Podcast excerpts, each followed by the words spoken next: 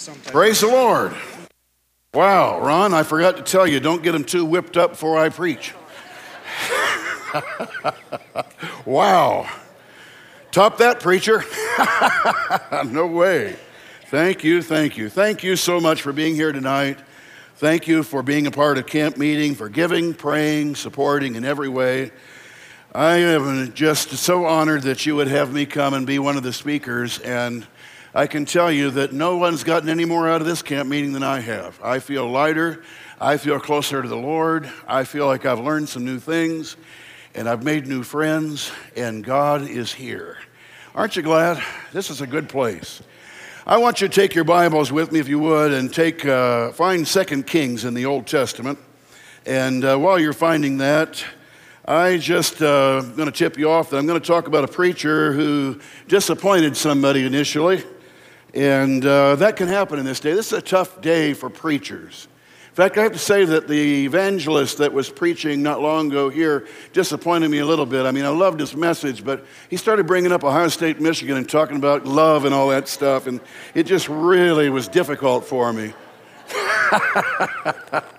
I, uh, I love what I've been hearing, but uh, I don't know if I can love um, when it comes to football. That's going to be tough. But anyway, uh, it's, uh, it's a tough world to be a pastor. I wanted to share with you uh, while you're finding 2 Kings 5, uh, just a few things that have actually been told to me as a pastor over the last uh, few years, some interactions I had with people. You're, maybe this won't surprise you, but uh, maybe it will. One guy said, he called me for lunch and he asked me to come over and he said, you know, Pastor, he said, some people think you walk on water. I'm thinking to myself, my spirit's getting up. He says, You know, I'm starting to feel good about what he's about to say. And then he says, But I don't. and then he moved on to tell me what he thought. Another lady told me one time, she said, uh, That shirt is definitely not your color. I thought to myself, Man, alive, what if I had said that to you about what you wore today?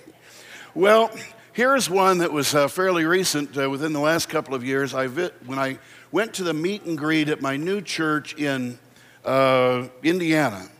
And I was coming into the sanctuary, I kid you not, these are the first five people I met. Hi, my name is Gary. Greeted them. The second person, Hi, my name is Gary. I greeted them. The third person, Hi, my name is Gary. I greeted them. The fourth person, Hi, my name is Carrie. and the fifth person said, my name is Larry. And I thought to myself, Are you kidding me? Is this the way this whole church is? Are you joking? I can't believe it. Here's a question I was asked by somebody in the church How much do you weigh? Can you believe that? Can somebody ask? Now, don't ask me that question after the service. But you know what's worse than asking the preacher what he weighs? In, my, in our first Sunday, my, in, our, in our second pastorate, my wife was six months pregnant, and I kid you not, never having met anybody before, a woman comes up to her and says, Sheila, how much do you weigh? Sheila said, I'm not going to tell you that. And she said, Well, just tell me the least you've ever weighed. And Sheila said, Eight pounds.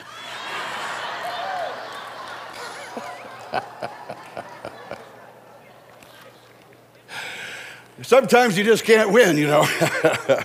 Sometimes our kids help us out. Our kids have helped us pastor each one of our churches.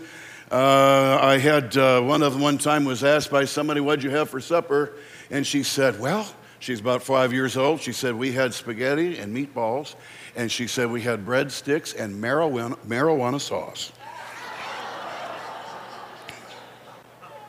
I had take Anthony out of the service after the music one time, and I thought to myself, we had a guest preacher, an evangelist was there. I thought I can take a turn taking him out instead of Sheila. I picked him up in my arms, started carrying him out, and he started yelling, But I just wanted to praise the Lord. Our youngest daughter was told by a boy in Sunday school, Hannah, you're bossy. She said, I am not bossy. Now shut up and sit down. And my all time favorite was Anthony's greeting a newcomer at the church when he said to them as they walked through the door, Do you have head lice? and I said, Welcome to the Church of the Nazarene. Sometimes we just don't come off uh, exactly the way we want to in, in the ministry, and sometimes uh, it may even be uh, impossible to do so. And we have that going on in this passage of Scripture. Let's stand in honor of God's Word as we read it together. 2 Kings chapter 5, uh, beginning with the first verse. And here it says, Now Naaman was commander of the army of the king of Aram. And he was a great man in the sight of his master and highly regarded because through him the Lord had given victory to Aram, which is modern Syria. He was a valiant soldier, but he had leprosy. Now, bands of raiders from Aram had gone out and had taken captive a young girl from Israel, and she served Naaman's wife. She said to her mistress, If only my master would see the prophet who's in Samaria, he would cure him of his leprosy. Naaman went out to his master and told him what the girl from Israel had said. By all means, go, the king of Aram replied. I will send a letter to the king of Israel. So Naaman left, taking with him 10 talents of silver, 6,000 shekels of gold, and 10 sets of clothing. The letter that he took to the king of Israel read, With this letter I'm sending my servant Naaman to you so that you may cure him of his leprosy. As soon as the king of Israel read the letter, he tore his robes and said, Am I God? Can I kill and bring back to life? Why does this fellow send someone to me to be cured of his leprosy? See how he's trying to pick a quarrel with me. When Elisha, the man of God, heard that the king of Israel had torn his robes, he sent him this message Why have you torn your robes? Have the man come to me, and he will know that there's a prophet in Israel. So Naaman went with his horses and chariots and stopped at the door of Elisha's house. Elisha sent a messenger to say to him, Go wash yourself seven times in the Jordan, and your flesh will be restored, and you will be cleansed. But Naaman went away angry and said, I thought that he would surely come out to me and stand and call on the name of the Lord his God, and wave his hand over the spot, and cure me of my leprosy. Are not Abana and Pharpar, the rivers of Damascus, better than all waters of Israel? Couldn't I wash in them and be cleansed? So he turned and he went off in a rage. Naaman's servants went to him and said, My father, if the prophet had told you to do some great thing, would you not have done it? How much more then when he tells you to wash and be cleansed? So he went down and dipped himself in the Jordan seven times as the man of God had told him, and his flesh was restored and became like that of a young boy. Then Naaman and his attendants went back to the man of God. He stood before him and said, Now I know that there is no God in all the world except in Israel. Father, thank you so much for this service. It's been wonderful. Now, Lord, we need your help in this portion as well. Give us the ability to focus on this uh, account in the scriptures and help us, Lord, to hear your voice. Help me to preach as only you can enable a person to do with anointing and power. Give me wisdom. Lord, I don't want to be tied to notes. I want to give the message of God. And so, Lord, I pray you'd free my spirit and anoint me and give us ears to hear what you would say tonight. In Jesus' name, amen. You may be seated. When I was serving as an intern chaplain at Nationwide Children's Hospital a number of years ago, uh, there were people from all over the world that came to find healing and help at that hospital. In fact, uh, one night I was on a shift in the middle of the night and, and I got a call that there was someone uh, in the other end of the hospital and they needed my attention right away. They said, You're going to need an interpreter. They're from Russia and they've come all the way from Moscow and their baby is dying. I got there, and uh, by the time I had walked all the way across the hospital, the baby was gone.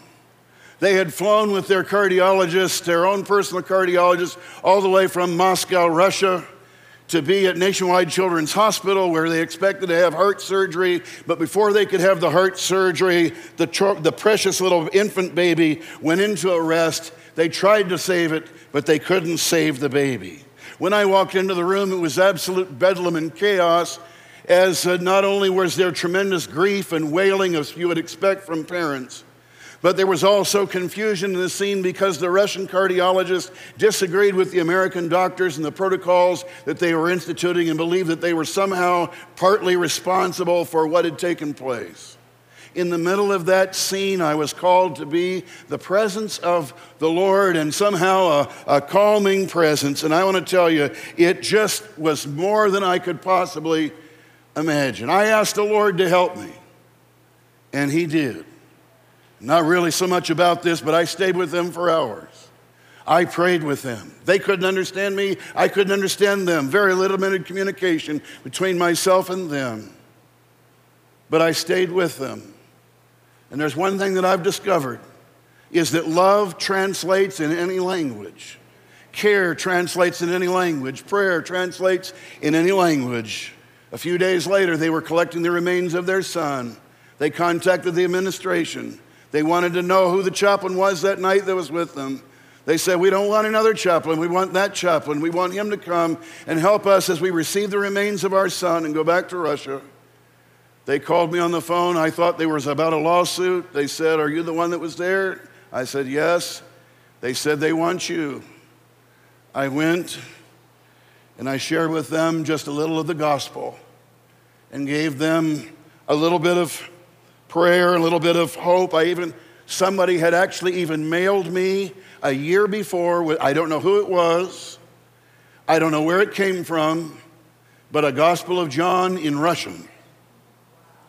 And I thought it was a novelty, and I had put it on my desk as a novelty.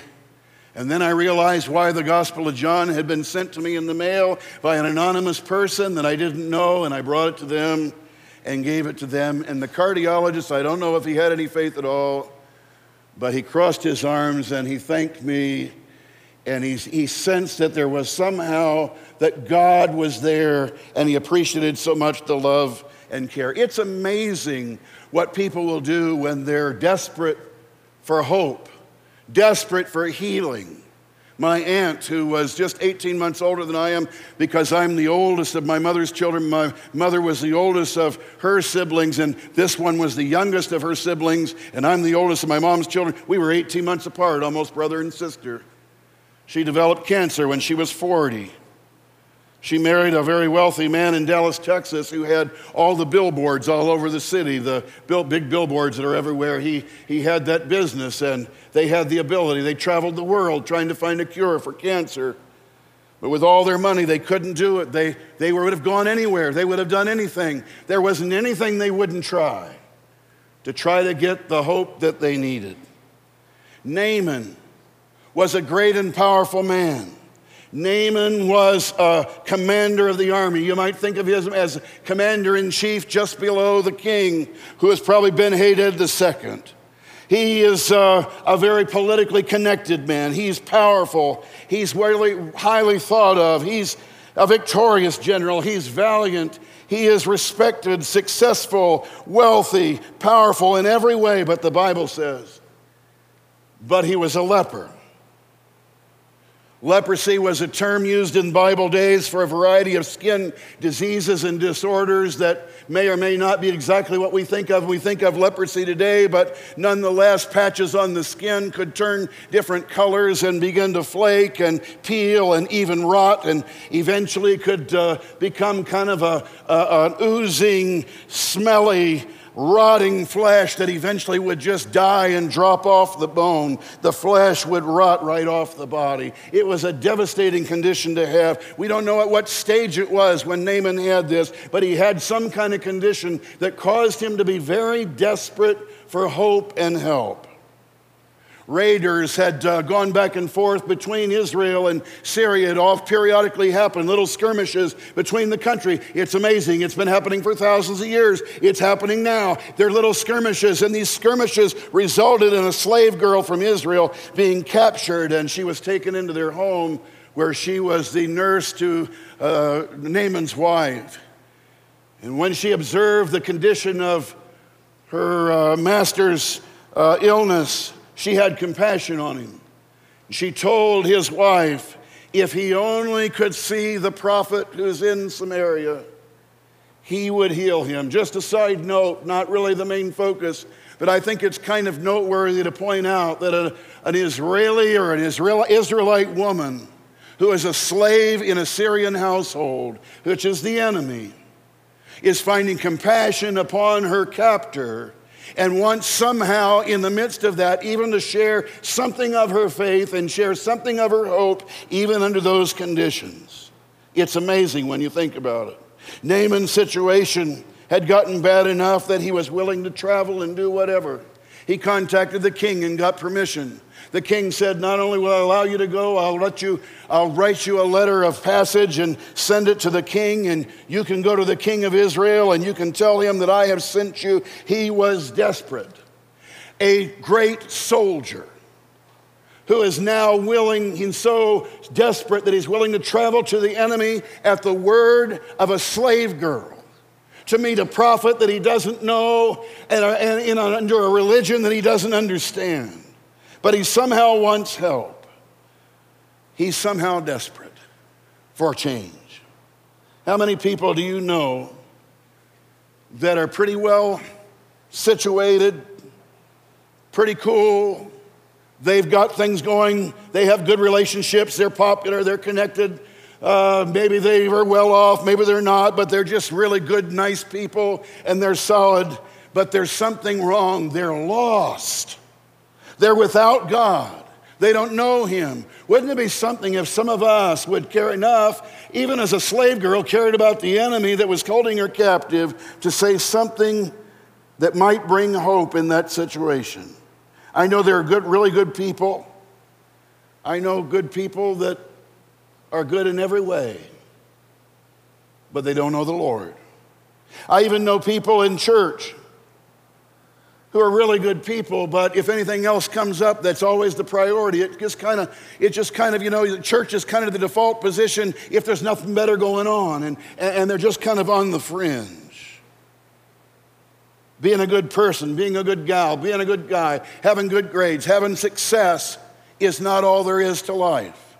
I've heard people talk about how proud they are of people, and yet they say, well, they, they have this job and this position and they've made this money and they're doing so well. Are they injured? Well, no. Are, are, are, did, they, did they follow in your faith? No. Possible to be a great person, successful, highly regarded, powerful, connected uh, in every way, to have a lot of good things going on and still have a great need in your life. The Bible says Naaman was given the opportunity to go, and he did go. And as he went, when he arrived there, he was given the opportunity to respond. He went, uh, after going to the king of Syria, he went to the king of Israel and he hands the letter. The king of Israel reads the letter and he is beside himself. He's distressed. This may be a trick. After all, this letter says that he's going to, he's going to cure Naaman. He says, Am I God? I can't cure a leper? Why have you done that? Why has he come to me? He tore his robes.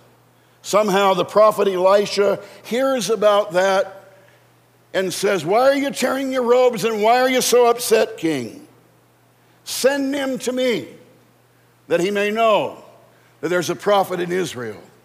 And so he does. And now we get to the thrust of it. He takes his chariot He's in full military regalia.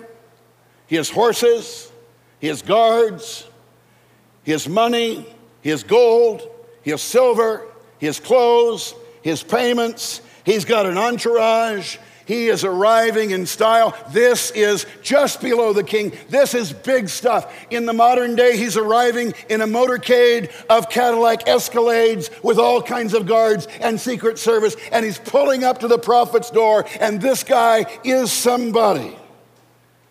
And he arrives at the prophet's door.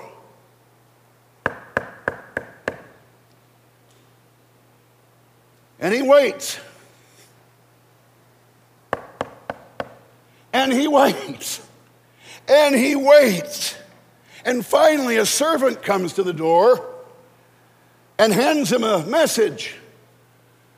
The prophet says, Go wash yourself seven times in the Jordan River, and your flesh will be restored and you'll be cleansed. And now, Naaman's spirit is revealed. Naaman's blood boils. Naaman basically says in modern language, Are you kidding me? I've traveled all of these miles. I have brought all of these men, these horses. I've loaded everything up. Are you kidding me that this preacher is so lazy he can't even drag himself out of his chair and come to the door and greet me himself? His expectations are completely exploded. I am a great man, but a leper. Does he have any idea who I am? His ego is blown. The commander of the army might have been tempted in modern days call the DS, call the bishop, call the board can you believe that somebody of this stature has come to the preacher's door? And all he does is send a servant to say, Go, dip in the Jordan River seven times. This is absolutely turning him purple with rage. And then there's the procedure. Are you kidding? We have rivers in Syria and we have better rivers in Syria than the Jordan. And if all I needed was a bath, I would have taken a bath in Syria. Thank you very much. I thought surely he would come and do some kind of magical incantation. My expectation is he'd come and he'd lay his hands on me or he'd wave his hands over me, or he'd say some kind of magical or some kind of spiritual words, or maybe he would knock somebody down like the modern prophet, or maybe he'd blow on him like Benny Hinn does. He'd do something that was mystical, something that was outstanding, something that would help me believe that this somehow will be a miracle. But the procedure was patently ridiculous. Absolutely ridiculous. He knew See, he was a great man. He's used to giving orders, he's used to being in command, but now he's not in command, but he still thinks he knows more than everybody else, and he's frustrated. I'm always amazed how people seem to know so much. I was at a hotel lobby not long ago here in Ohio, and uh, a couple of men were talking, and it was very entertaining. The news was on. I think the world was exploding into flames and all kinds. I could not get rivet, unriveted from these men. They, they, were, they solved every problem from the Great Reformation to their preachers to their divorce lawyers. I mean, they had the answers for everything. They were tearing up preachers apart. I had all I could do to keep from introducing myself as a preacher, but I didn't think they would probably care for it too much, and I thought I just might have better, better mind my own business. In danger of missing it. Camp Sychar, 148 years old. Camp Sychar, where I don't know if it's always been slab fours, but maybe perhaps in the past there was dirt and sawdust. I don't know. But, but all of the people that have prayed over these altars, the people who've gotten saved, the people who've been entirely sanctified, the people who've been called to preach, the people who've been called to missions, the healings that have taken place. Somebody says, I have gave my life fully and became a fully dedicated layman in the church. Somebody else, their marriage was restored, their children came back, the prodigal came home. All of that happening here, and here we are. What a wonderful place. And people have been getting help this week. It's been amazing what's been going on this week.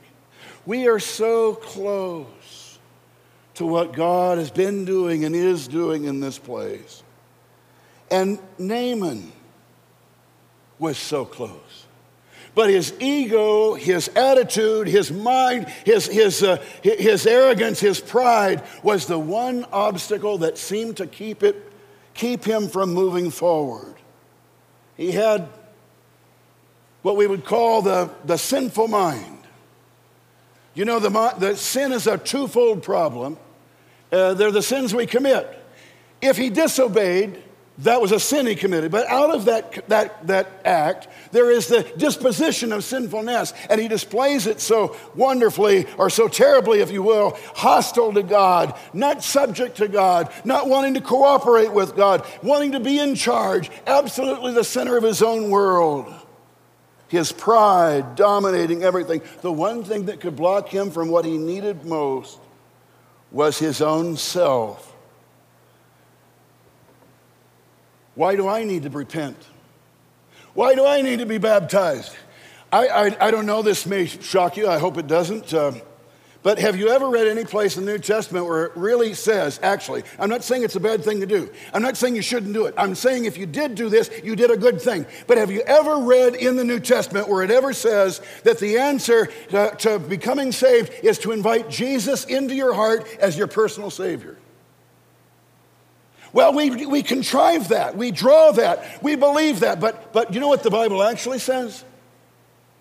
Repent. Repent of your sins. Believe on the Lord Jesus Christ. Believe, repent, believe, and be baptized. Why would I need to be baptized? Why would I need to repent? Why would I? Couldn't I just do it my own way? Couldn't I just kind of float along? Can I just kind of just have a warm fuzzy in the in the chapel? Can I just do what I want to do? No, the Bible says, the apostle Peter said on the day of Pentecost, repent and be baptized, every one of you. They said, What shall we do? We're cut to the heart. Repent and be baptized, every one of you for the forgiveness of sins. And you too will receive the Holy Spirit. And this promise is for you and for your children and for all who are far off. Isn't it amazing? Now, I'm not, you say, Pastor, are you saying, evangelist, are you saying that if I'm not baptized in water, but I believe in Jesus, I'm not saved? I'm not saying that. All I'm saying is what the Bible says. The Bible says that his instruction to us is to repent, to believe, and to be baptized. That's his instruction. The instruction for Naaman was, was to go down into the water. My wife, she has been a part of the Church of the Nazarene for all of her life, except in the earliest years, she was a part of the Church of Christ in Christian Union. Somewhere along the way, the scripture said, and it, it, it was revealed to her, the Bible says, repent and be baptized in water. This is obedience. This is the first step, and this is a, this is a admission into the body of Christ. This is the symbolic uh, movement, but it's also a, a work of grace that God does for us. Be baptized. She was troubled. She believed in Jesus. I think she'd have gone to heaven. She, she, she believed in Jesus, but she said, I've never been baptized. Jesus is telling me I need to be baptized. That's the scripture. Uh, uh that's, that's what I'm supposed to do. She talked to her pastor. She says, I got a problem. I'm afraid of water. Her problem wasn't her ego, her problem was her fear. And every time the issue of baptism came up, she backed away from it because of her fear of water. Now, if she'd have been in some churches, uh, they would have solved that. They said, well, we can sprinkle you and that'll be okay. And, and that would have been okay. But, but in the tradition and in the church that she was at, all the baptisms she had seen were immersion, and it was a tremendous thing. So she talked to her pastor. She said, But Jesus tells me I must be baptized, and I want to obey him. So finally, the day of baptism came. She was a nervous wreck. The pastor took her down into the water. And when she came up,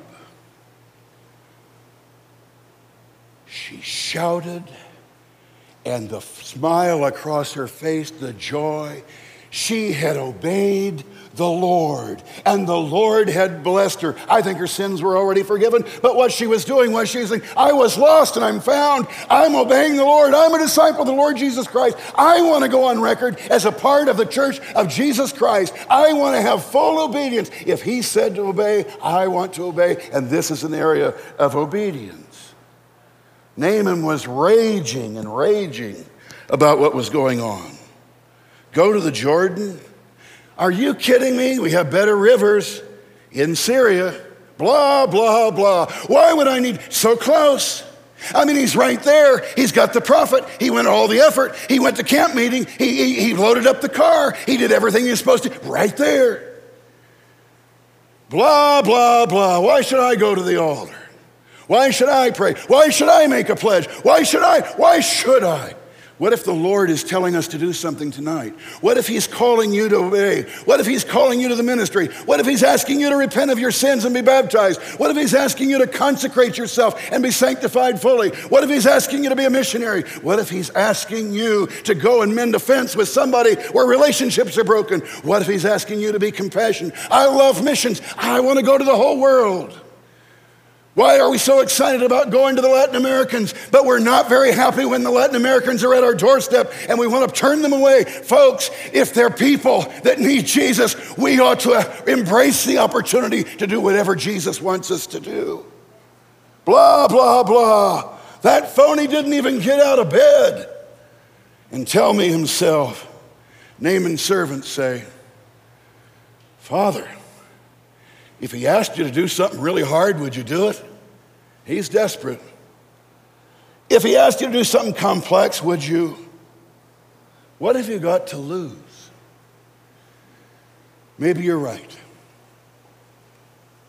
But I don't like it. Go down to the Jordan River.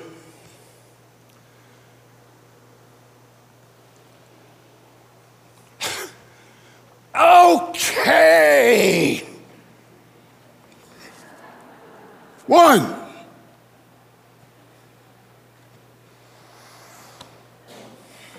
Two.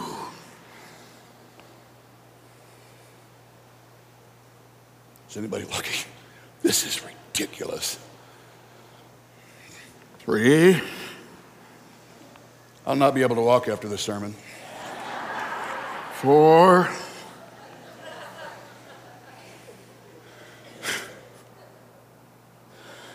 Five,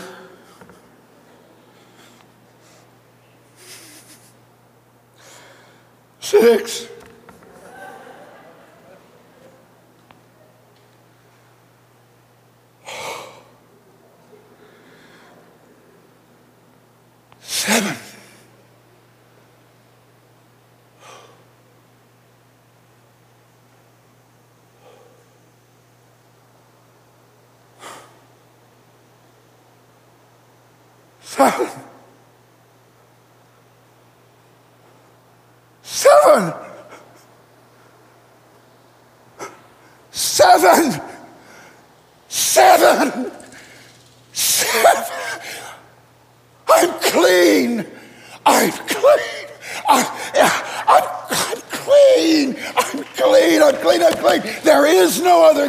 but the God of Israel. I'm clean. I'm clean. I'm clean. I'm clean. I'm clean. I'm clean.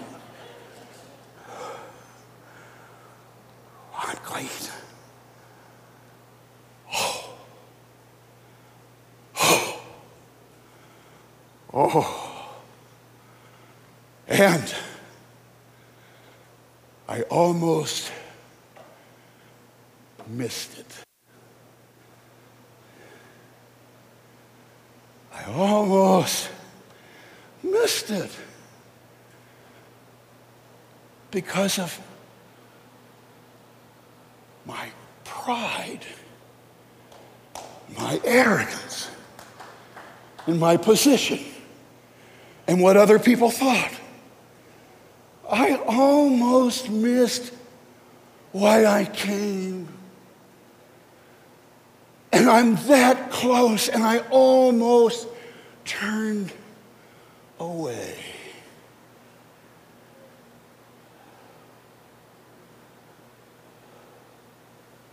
And I've sat in the seats and thought to myself, I think the Lord wants me to go to the altar.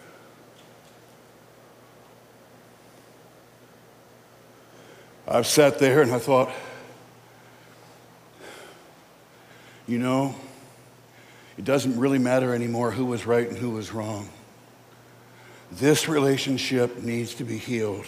Somebody's got to do something about it. And I sat there, and somebody says, What difference does it make if I really go to the altar? None if Jesus isn't telling you to go to the altar. What difference does it make if I'm baptized in water? None if Jesus didn't tell you to be baptized in water. what difference does it make If I'm the first one to be the bigger person and to try to bridge the relationship, especially if they were the ones that caused it in the first place, and I know I'm right anyway, because I'm usually right. But what if I humbled myself? What difference does it make who goes first?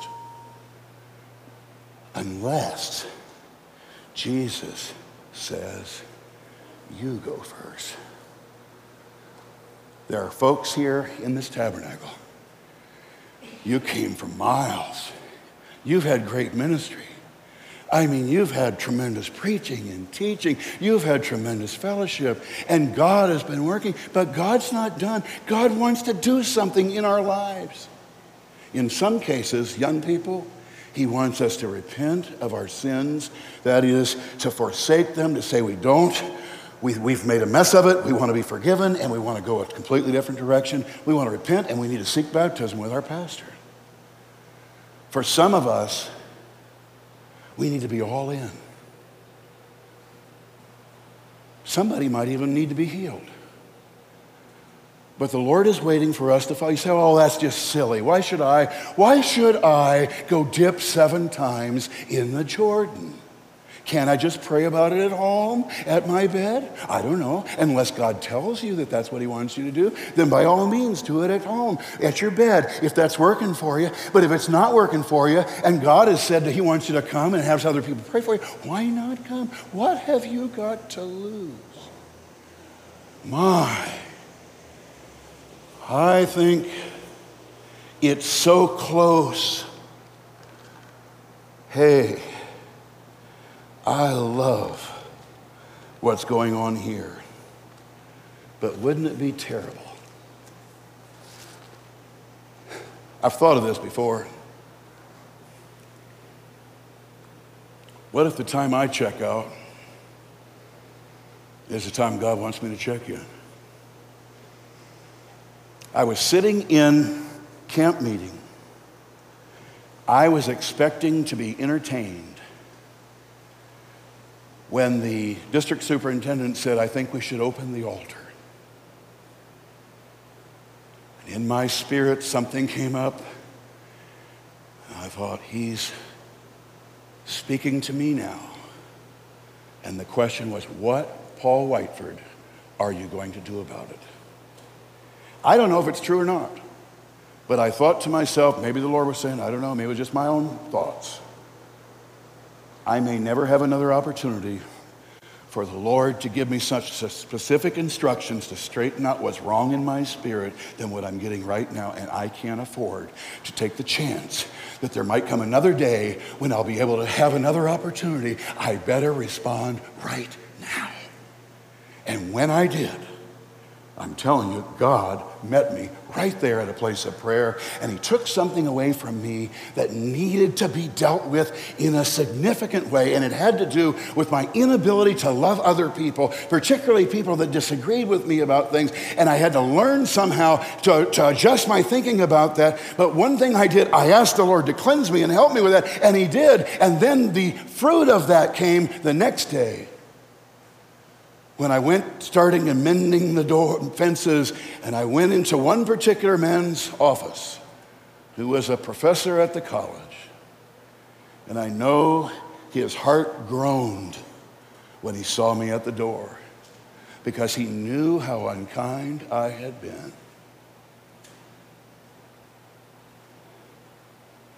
He said, Come in.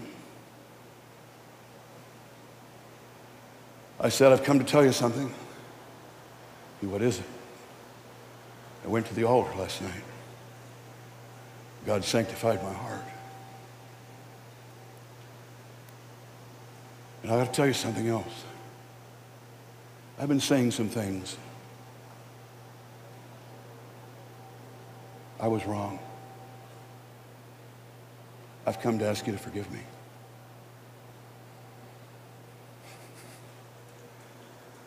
Before I could say anything else, that gentleman popped out of his seat and was across the room and embracing me and said, Of course, I forgive you. I love you. What if I had missed it? What if I had said, I got plans after the service. I don't want to get my hair messed up, get crying and stuff like that at the altar. I got stuff to do. God said, today's the day. Let's stand together. Is God saying something to you? What does He want you to do? Do you need to be baptized? Do you need to repent? Do you need to believe? Do you need to give your all? Is God speaking to you about a call to ministry? Is God asking you to come and consecrate something? The altar's open. I invite you to come. Why don't you come now? If God is speaking, if He's not speaking, if praying at your bed tonight will work, if that's working for you and you feel peace in your heart and you feel totally satisfied, do that. But if you don't have peace in your heart and you know that you are this close to a breakthrough, I invite you to come tonight. The altar's open. Let's sing together as God helps us. The altar's open. Seek ye first the kingdom of God. What's he saying to you? Is today the day? Oh, there's many. There should be many. God is speaking. And all these things shall be added unto you. Hallelujah. Ask and it shall be given. Ask and it shall be given unto you. Seek, seek and ye shall find. Knock, knock and it shall be opened unto you.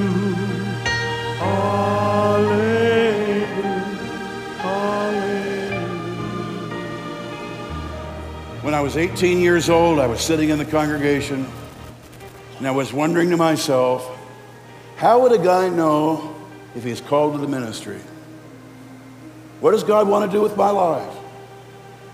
The pastor said, I hadn't planned to talk about this. I want to deviate from my notes just for a minute and say, why aren't there more young men and women responding to the call to preach? Why aren't more people giving their lives to the Lord for ministry? We need you. We need this generation. We need some people to say yes to ministry and yes to lay ministry. We need to say, have some people say, if he calls, I'm willing. I don't know if he's calling, but I'm willing, and I want to go on record and say, Lord, if you're troubling my heart about this, I'm willing. I didn't go to the altar, but I did go to the pastor right after the service. I said, I think you answered every question in my mind. God is speaking to some of us here today. Some of us have family members we're praying for. God has told us some things, how, what He wants us to do, how He wants to respond. Why don't you come and pray for them? Why don't you come and pray for yourself? What does God, I know that there are many that God is speaking to in this camp meeting that need to respond. Let's sing together. The altar is open. I believe many would come. Maybe you'll unlock it for somebody else. Why don't you come? Seek ye first the kingdom of God and his righteousness, and all these things shall be added unto you.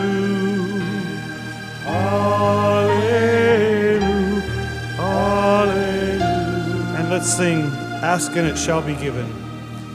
Ask and it shall be given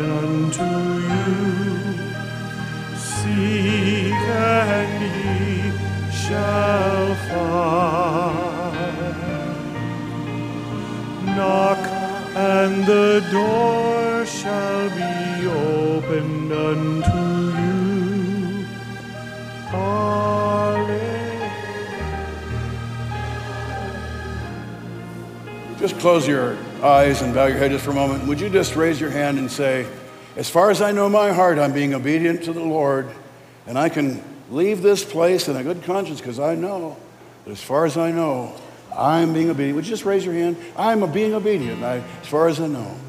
All right, thank you for that. If you're unable to raise your hand, I'm going to ask that you come. Maybe we'll have some supportive prayer around these who are at the altar. If we have some counselors and different ones that come, would you come out now and support us in prayer? And while they're coming, why don't you come for yourself? If you're uncertain, why don't we gather around these and pray? Could we sing one more verse while they're doing that? Counselors, friends, family, would you come and supportive prayer around the altar? Come for yourself if you need to. First, the kingdom of God and his righteousness. And all these things shall be added unto you.